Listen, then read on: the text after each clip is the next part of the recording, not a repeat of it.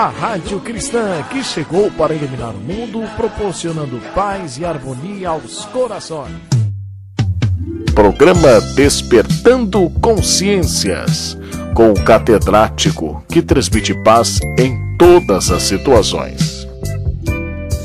Está completando hoje a sua 12 edição, o programa Despertando Consciências, através da Rádio Lumina, via podcast direto de seus estúdios, localizados em Aracaju, Sergipe.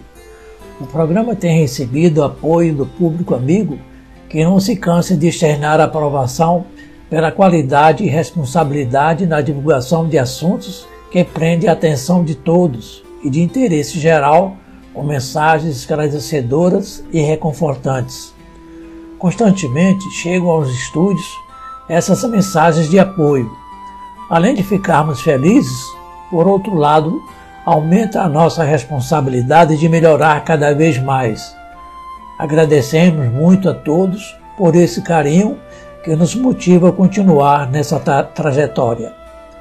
Despertando Consciências, como habitualmente vem fazendo, continua com a sua programação já estabelecida, com músicas, notícias, mensagens e as famosas entrevistas Hoje teremos uma entrevista que vem lá do sudeste do país, mais exatamente do estado de São Paulo.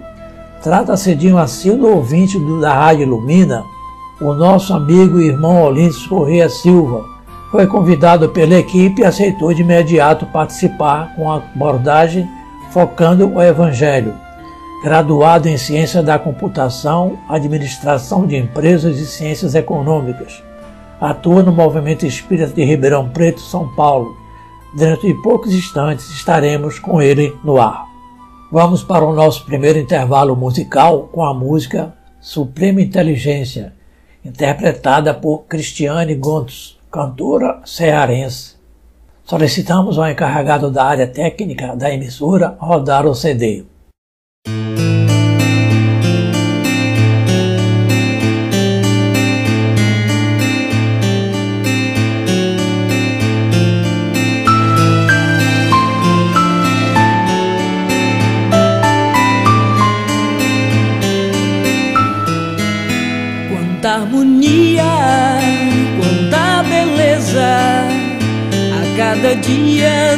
Ensina a natureza que Deus existe e está em qualquer lugar.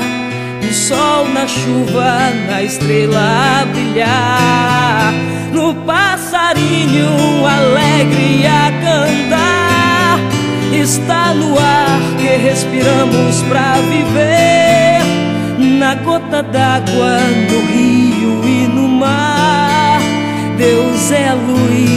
todo cego pode ver. No mel, na fruta, no capucho de algodão, na borboleta colorida a voar, no grão de areia, no trigo e no pão. Também na flor, Deus podemos encontrar. Na verde mata, no deserto e na fonte no riacho, na cascata, Deus também está no monte. Então vive na própria consciência, Pai de toda a criação. Deus é a suprema inteligência.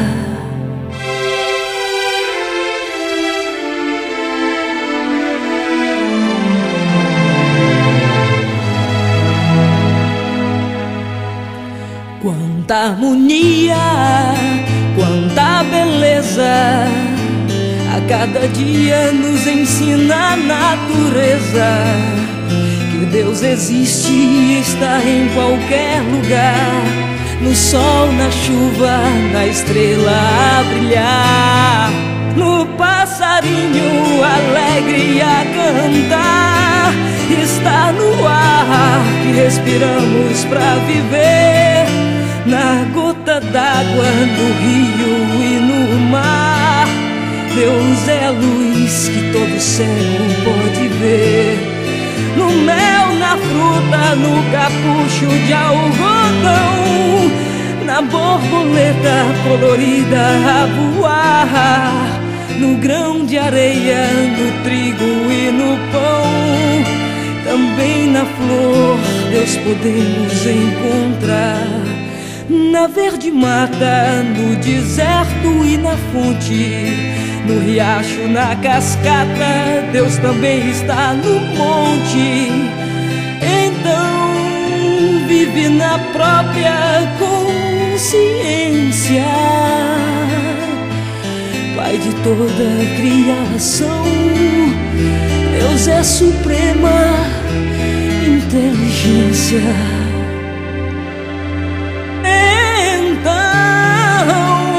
Vive na própria consciência.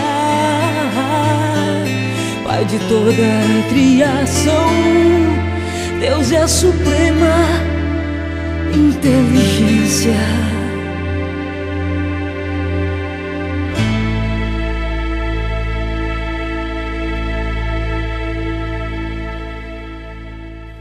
Passaremos agora para o relato do capítulo 9 do Estudo, pesquisa do Espiritismo no Brasil.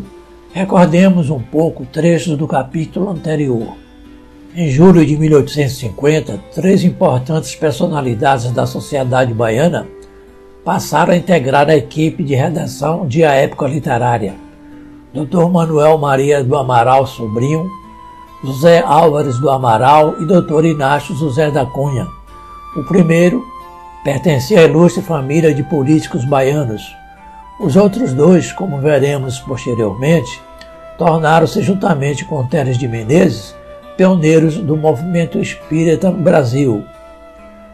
Em 15 de janeiro de 1851, Teres de Menezes, em outro artigo de fundo, agradece o interesse dos leitores pela revista, mas apresenta ao mesmo tempo a dura realidade que a época literária enfrentava dificuldades financeiras prementes, solicita então a ajuda dos assinantes amigos. Seu apelo foi inútil, não obteve a resposta desejada. Teres de Menezes sofreu o rude golpe de ver a época literária, depois de pouco tempo, sair de circulação. A 15 de agosto de 1857, foi instalado o Conservatório Dramático da Bahia pelo literato e dramaturgo Dr. Agrário de Souza Menezes e participaram, além de Teres de Menezes, destacadas personalidades baianas como Frei Carneiro da Cunha, Júlio César Leal Filgueiras, sobrinho, Amaral Tavares, Pinto Paca, Álvares da Silva, Castro Alves, Rui Barbosa, Belamino Barreto Guedes Cabral, Cunha Vale, Rodrigues da Costa e Paulino Gil. Foi devido à sua sede de cultura e de conhecimento que Teres de Menezes veio a se interessar pelos fenômenos inexplicáveis, entre aspas, que ocorriam em todos os continentes e que chamaram a atenção da humanidade. Durante toda a fase de implantação da doutrina espírita na França, por Allan Kardec, Teres de Menezes manteve relações de amizade com os espíritas franceses. A febre do magnetismo, os fenômenos espíritas explodiu em toda parte e Teres de Menezes interessou-se vivamente por esses assuntos, da mesma forma quanto Allan Kardec e os trabalhadores que este desenvolveu juntamente com os espíritos codificadores e que culminaram com o lançamento do Livro dos Espíritos em 1857. Daí, Teres de Menezes vira a tornar-se sócio honorário correspondente da Sociedade Magnética da Itália, filiando-se igualmente a várias entidades espíritas e espiritualistas europeias. Dentre os distintos confrades com quem Teres de Menezes manteve correspondência, distingue-se o professor Denisar Hipólito Leon de Revaio e seu secretário A. Deslian. Em 1860 surgiram no Brasil as primeiras obras espíritas. Cinco anos depois, precisamente às 22 horas e 30 minutos do dia 17 de setembro de 1865, realizou-se em Salvador, na Bahia, a primeira sessão espírita no Brasil, sob a direção do pioneiro Luiz Olímpio Teres de Menezes. Ainda em 1865, o mesmo Teres de Menezes fundou também na Bahia o primeiro centro espírita brasileiro, o Grupo Familiar do Espiritismo. Essa iniciativa provocou imediata reação da igreja, que encontrou em Teres de Menezes um adversário corajoso e honesto no ano de 1866.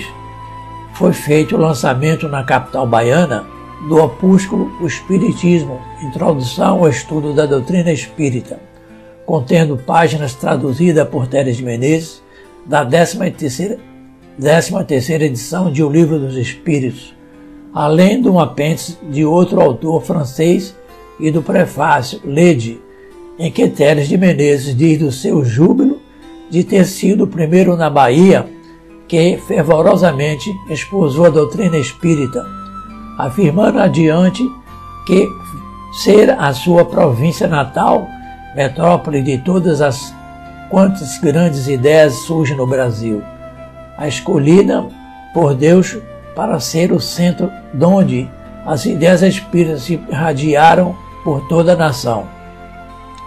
O eco da Lentúmulo em 1869, 8 de março, Teres de Menezes reunia seus companheiros no Grêmio de Estudos Espiríticos da Bahia e anunciou o aparecimento para breve do primeiro jornal espírita do Brasil, o Eco da Além-Túmulo, o que realmente ocorreu naquele mesmo ano, no mês de julho. Participaram da histórica Assembleia da Fundação do Monitor do Espiritismo do Brasil os seguintes idealistas: professor Aureliano Henrique Tosta, Dr. Joaquim Carneiro de Campos, Dr. Manuel Correia Garcia, Dr. Inácio José da Cunha, José Martins Pena e o professor José Francisco Lopes. Com 56 páginas, bimestral, circulava não só na Bahia, mas em outras partes do território nacional, bem como em Londres, Lyon, Paris, Madrid, Barcelona, Sevilha, Nova York, Bolonha e Catânia. Imprimiram a tipografia do Diário da Bahia.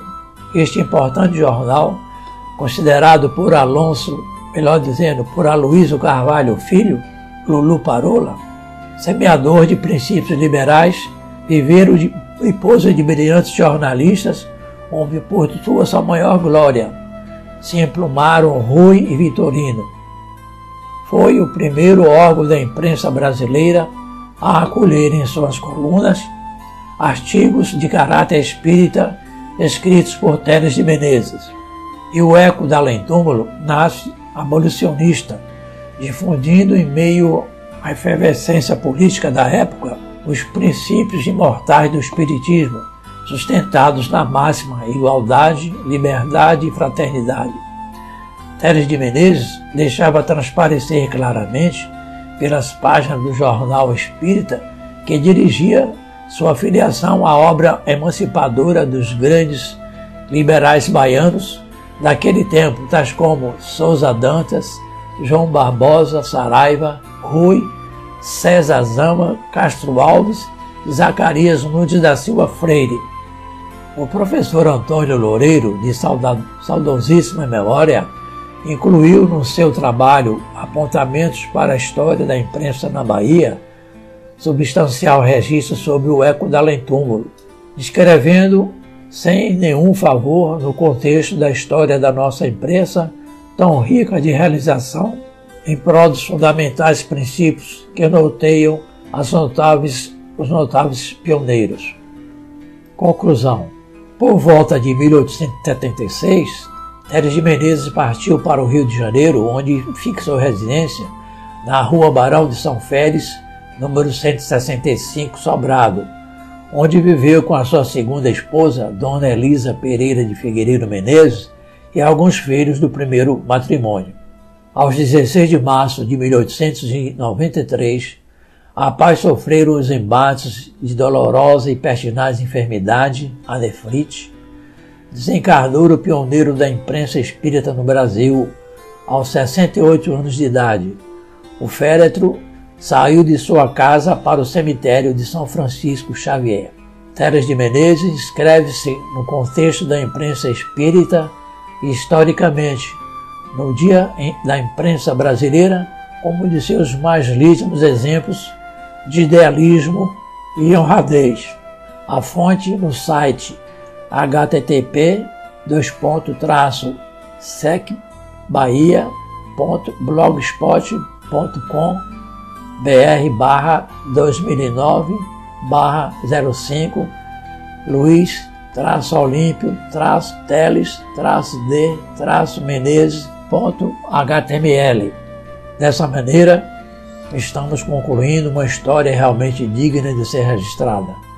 Aproveitamos para agradecer aos ouvintes que acompanharam para e passo todo o contributo de Olímpio Teres de Menezes para a edificação do Espiritismo no Brasil.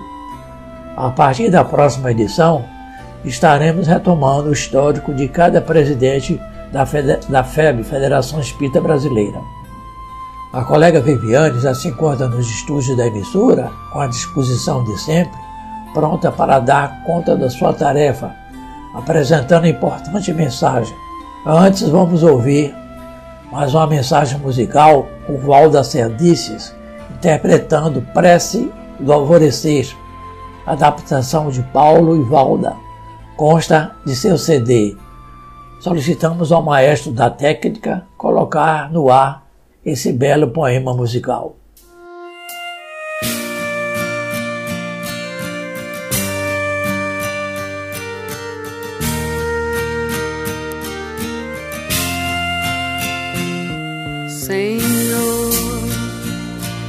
Gostaria de ser uma via láctea de amor para que as noites aqui da terra fossem mais belas na minha pequenez. Sei que não posso ser um arquipélago de astros, deixe-me ser um pirilampo na noite escura iluminando a amargura de quem anda na solidão. Eu queria ser a chuva generosa que caindo sobre a terra reverdece o chão. Senhor, eu gostaria de ser poeta, orador, artista, para encantar a grandeza da tua magia. Porém, me falta o astro, a poesia, a arte, a inspiração. Deixe-me apenas dizer-te que eu amo a vida para engrandecer-te por ser bela e colorida. Então, nada sendo. Muito obrigado, Senhor, pelos dias que vivi. Muito obrigado, Senhor, porque nasci. Pelo teu amor, obrigado, Senhor. Eu queria ser um jardim de flores de todas as cores para embelezar a terra. E quando alguém passar por mim, e eu me perguntar: oh, Olá, como vai? E ele me interroga: Quem és tu? Eu direi: Sou teu irmão, dá-me tua mão, eu irei contigo.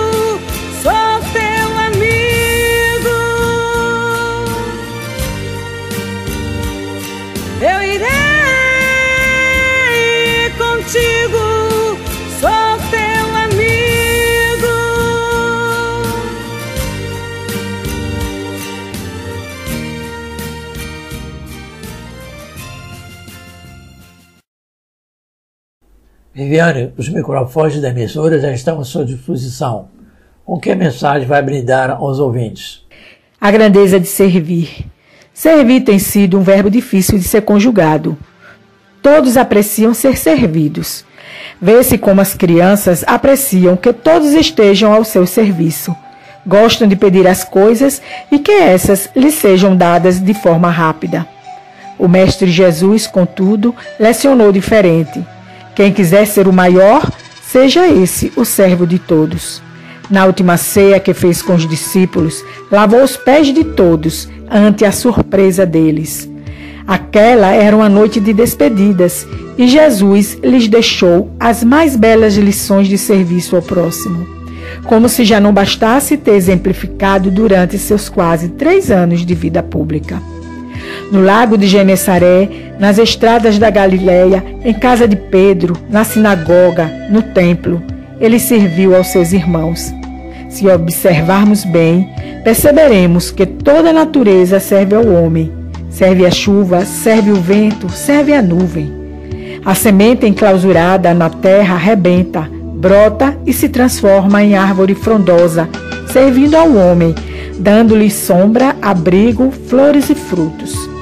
Os animais se esmeram por servir, dão ao homem alimento, produzindo leite, ovos, carne. Envolvem-no nas noites de inverno com suas peles e lãs. Conduzem-no por ruas praças e avenidas com segurança quando o homem se apresenta desprovido de visão. Aprendamos com a natureza, aprendamos com Jesus. Onde houver uma árvore para plantar, sejamos voluntários. Onde houver um erro a ser corrigido, coloquemo-nos à disposição para corrigir. Onde houver uma tarefa que ninguém deseje, aceitemos e a desempenhemos com alegria. Se houver uma pedra no caminho, não esperemos por outros, retiremo-la nós mesmos, mas também nos disponhamos a retirar as pedras das dificuldades e o ódio dos corações. Tenhamos em mente que não devemos fazer somente as coisas fáceis.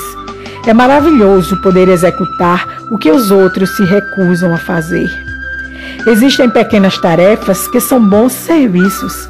Enfeitar uma mesa para a refeição, arrumar livros sobre a estante, colher flores e dispô-las no vaso, pentear uma criança, acomodar um idoso em seu leito.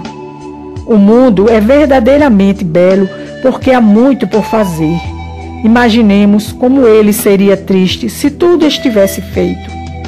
Se não houvesse uma roseira para plantar, uma iniciativa para tomar, uma cerca para pintar, uma casa para embelezar, uma criança para educar, o idoso para carinhar, um amor para amar. Servir é um verbo que se conjuga na comunidade. O primeiro tempo se inicia no ninho doméstico, entre as quatro paredes do lar. É o tempo presente. Desde cedo, a criança aprende a servir, executando pequenas tarefas, sentindo-se responsável e útil. O aprendizado prossegue com os vizinhos, os colegas, os amigos. É a conjugação do futuro. Um animal a alimentar, um jardim para regar, uma árvore para podar. Servindo sempre, estaremos dando exemplo àqueles que nos são próximos. Fonte: Redação do Momento Espírita no poema O Prazer de Servir, de Gabriela Mistral em 7 de julho de 2008. O nosso entrevistado já está a postos. Conforme informamos na abertura, hoje teremos uma entrevista diretamente do estado de São Paulo e com mais exatidão da região de Ribeirão Preto. É com grande satisfação e alegria que ouviremos o irmão e amigo Olindes Correia da Silva, paulista e atualmente paulistano por adoção, que ainda jovem migrou da Bahia para a terra da garoa e considerada a locomotiva do país. Pois bem, vamos concluir os dados pessoais dele.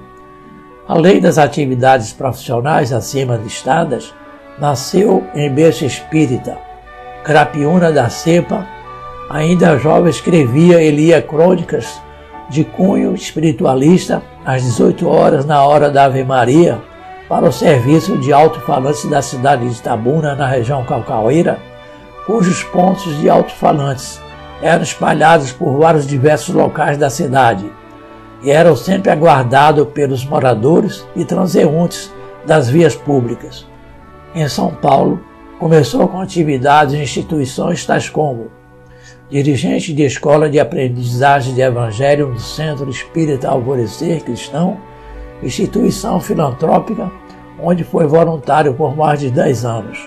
Foi voluntário também no CVV, Centro de Valorização da Vida em São Paulo, capital. Atualmente trabalha no atendimento espiritual do Centro Espírita Aprendizes do Evangelho Simeone, onde também é secretário do curso de médios em Ribeirão Preto, além de palestrante e seminarista em diversas instituições espíritas da região Ribeirão Pretense. Antes de passarmos os microfones para ele, vamos realizar a tradicional harmonização com Paula Zamp, cantora clássica e espírita da cidade de São Paulo, interpretando Eterno Amor, consta de seu CD intitulado Paz. Vamos solicitar ao nosso emérito controlador técnico da emissora colocar no ar a mensagem musical de Paula Zamp.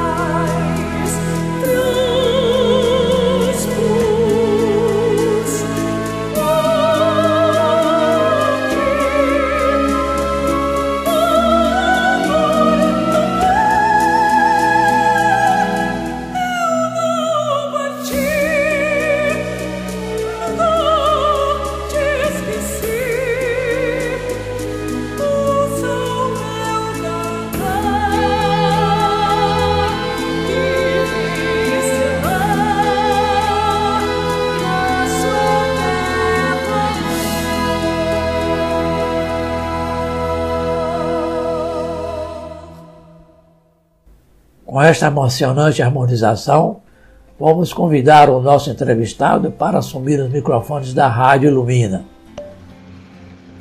Olá, amigos da Rádio Ilumina, obrigado pelo convite, parabéns pelo sucesso alcançado em tão pouco tempo. Queridos irmãos, ouvintes do programa Despertando Consciências, para a conversa de hoje, trago uma reflexão sobre o Evangelho segundo o Espiritismo, no capítulo 10, Bem-aventurados os misericordiosos, e do capítulo 12, Amai os vossos inimigos.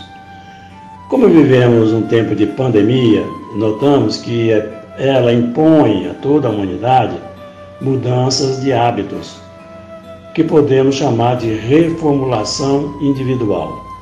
O isolamento social, entretanto, nos obriga a uma vida doméstica mais intensa, e isso tem causado, para muitos, grandes problemas, pois essa convivência nos pede mais paciência e tolerância ante as divergências, discussões, atritos, brigas, acusações, ânimos mais exaltados e até mesmo violência.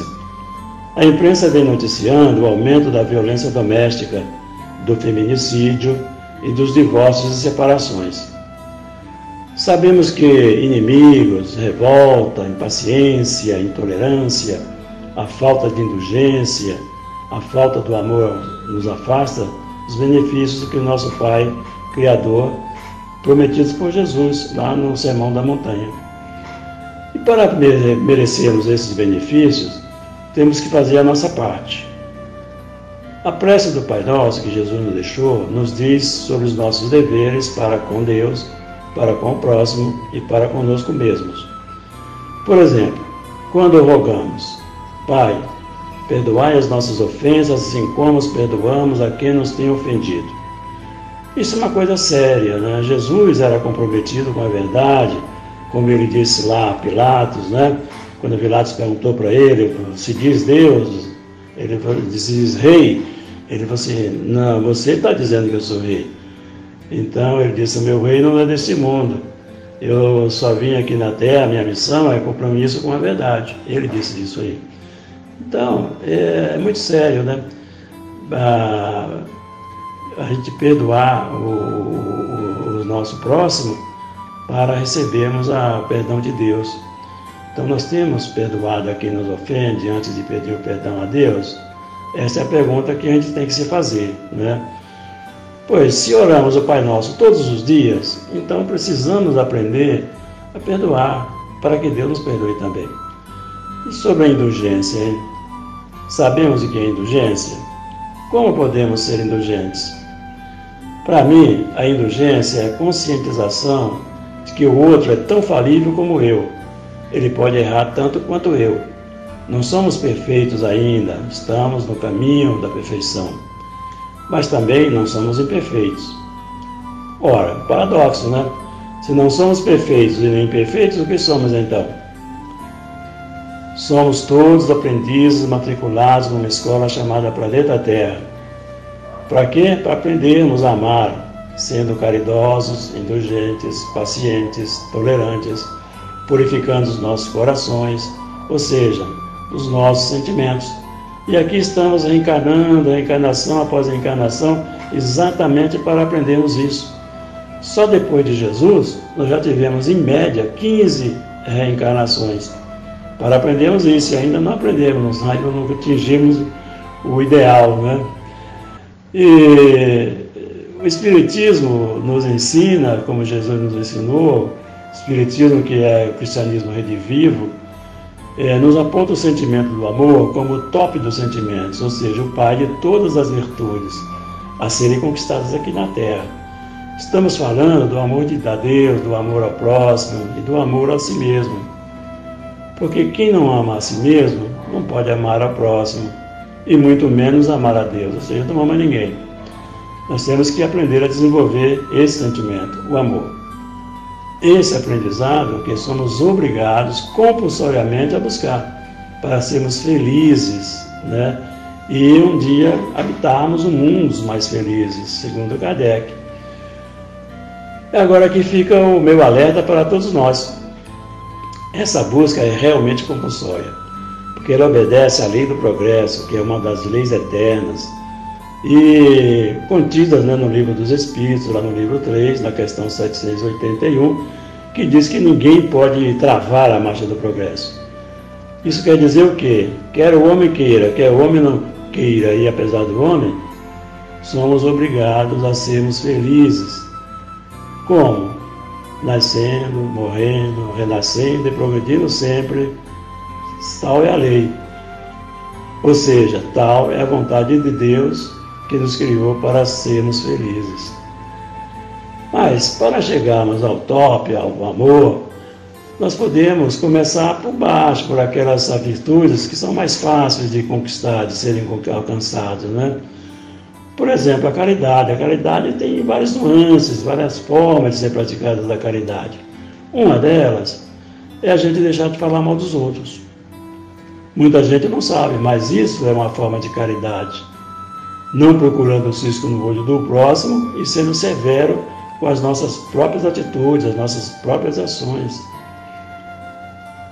Agora, ser tolerante, para ser paciente, também é outro tipo de caridade. E por aí vai, é só ir lá no Sermão da Montanha, todas as recomendações de Jesus estão lá. E essa prática não tem nenhum custo, né? mas um grande valor para a nossa evolução, para a evolução do próximo e contribuirmos para a evolução do planeta. Quanto ao amor ao próximo, só devemos amar a quem nos ama, que é o que nós normalmente fazemos, né? Amar o, o outro, o amigo, muito menos aos inimigos. Temos que amar também ou odiá-los. O que temos feito? Jesus recomendou amar os nossos inimigos, fazer bem aos que nos odeiam e orar pelo que nos perseguem e caluniam. Porque somos todos filhos de Deus, né, que faz nascer o seu sol sobre bons e maus, né, e vir chuva sobre justos e injustos. Outra recomendação de Jesus, fazemos as pazes e reconciliação com inimigos. Temos feito isso? Agora eu pergunto, e por que nós temos que fazer isso? Ah, nós espíritas já sabemos né, que o inimigo pode perseguir-nos com seu ódio, sua perversidade, mesmo depois de haver deixado a terra. Assim sendo, podemos ter inimigos entre os encarnados e os desencarnados. Os inimigos do mundo invisível manifestam sua maldade e perversidade pelas obsessões e subjugações a que tantas pessoas estão expostas. Segundo essas recomendações do Mestre, nós temos que aprender a amarmos uns aos outros para sermos felizes, procurando amar aos que nos provocam indiferença, ódio e desprezo. Esse sacrifício é penoso, mas Jesus deu seu sangue, a sua própria vida para nos ensinar isso. E se nos dizermos, simpatizantes e praticantes do cristianismo, temos que adotar Jesus como nosso mestre, como nosso guia, como nosso modelo, pois ele é o caminho, a verdade e a vida. Então aprendemos com ele que considera os nossos inimigos como instrutores, porque o inimigo vê junto de nós a sombra que o amigo não deseja ver e pode ajudar-nos a fazer mais luz no caminho que nos é próprio.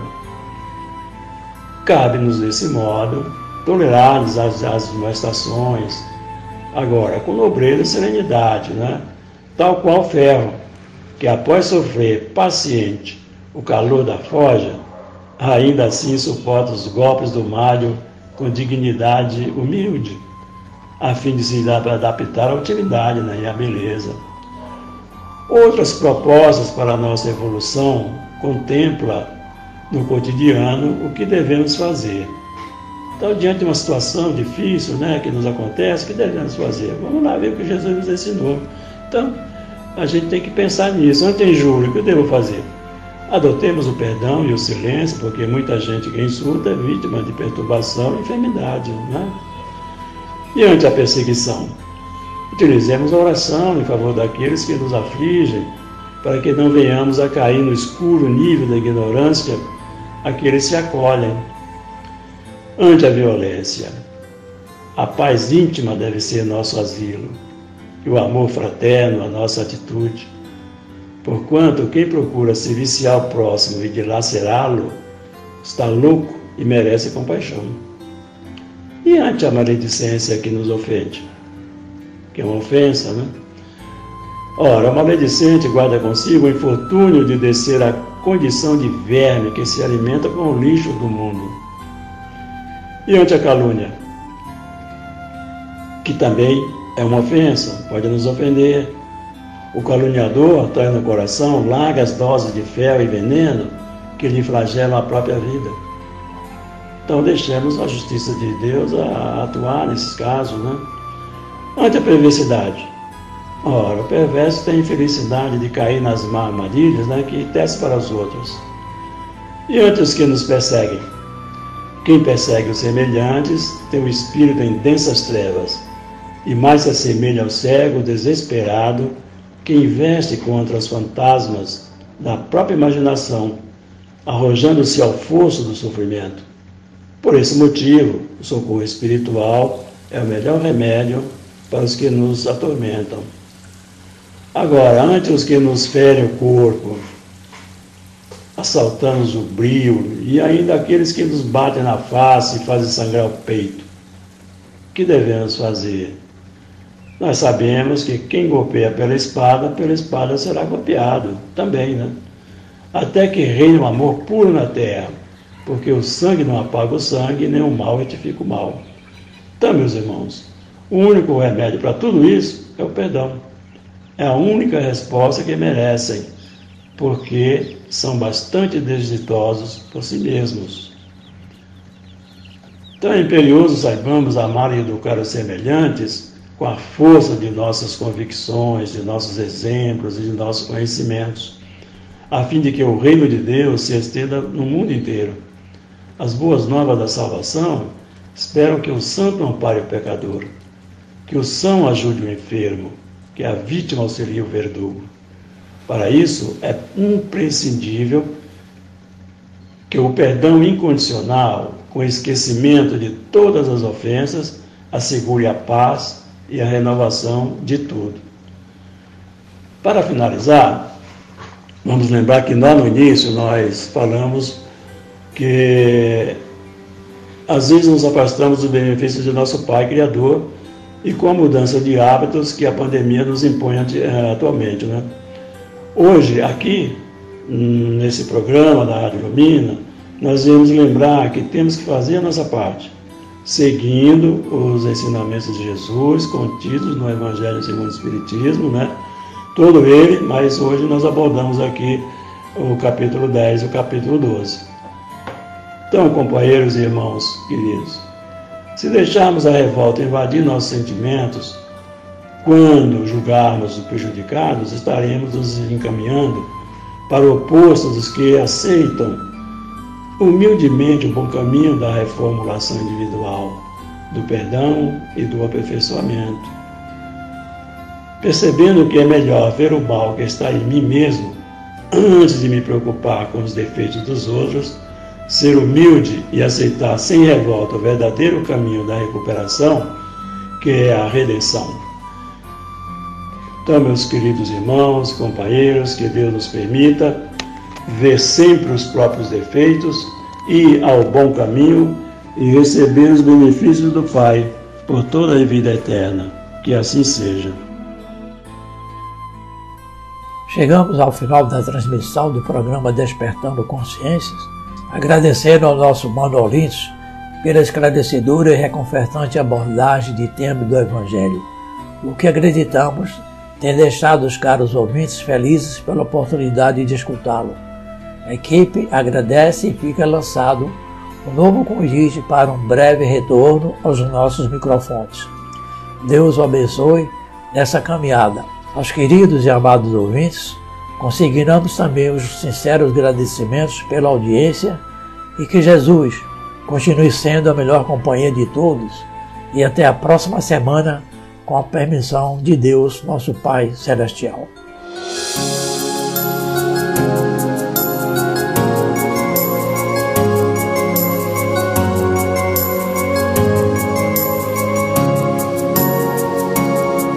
Ninguém vem ao mundo passear não, não há regime de exceção. Certamente encarnar tem lugar e razão. O acaso é zero acrescentado a essa equação. O acaso é zero acrescentado a essa equação. Nesse corpo onde você está, você não imagina o trabalhão, os rascunhos e mapas, a preparação. E arrogantemente você diz: Não acredito, não.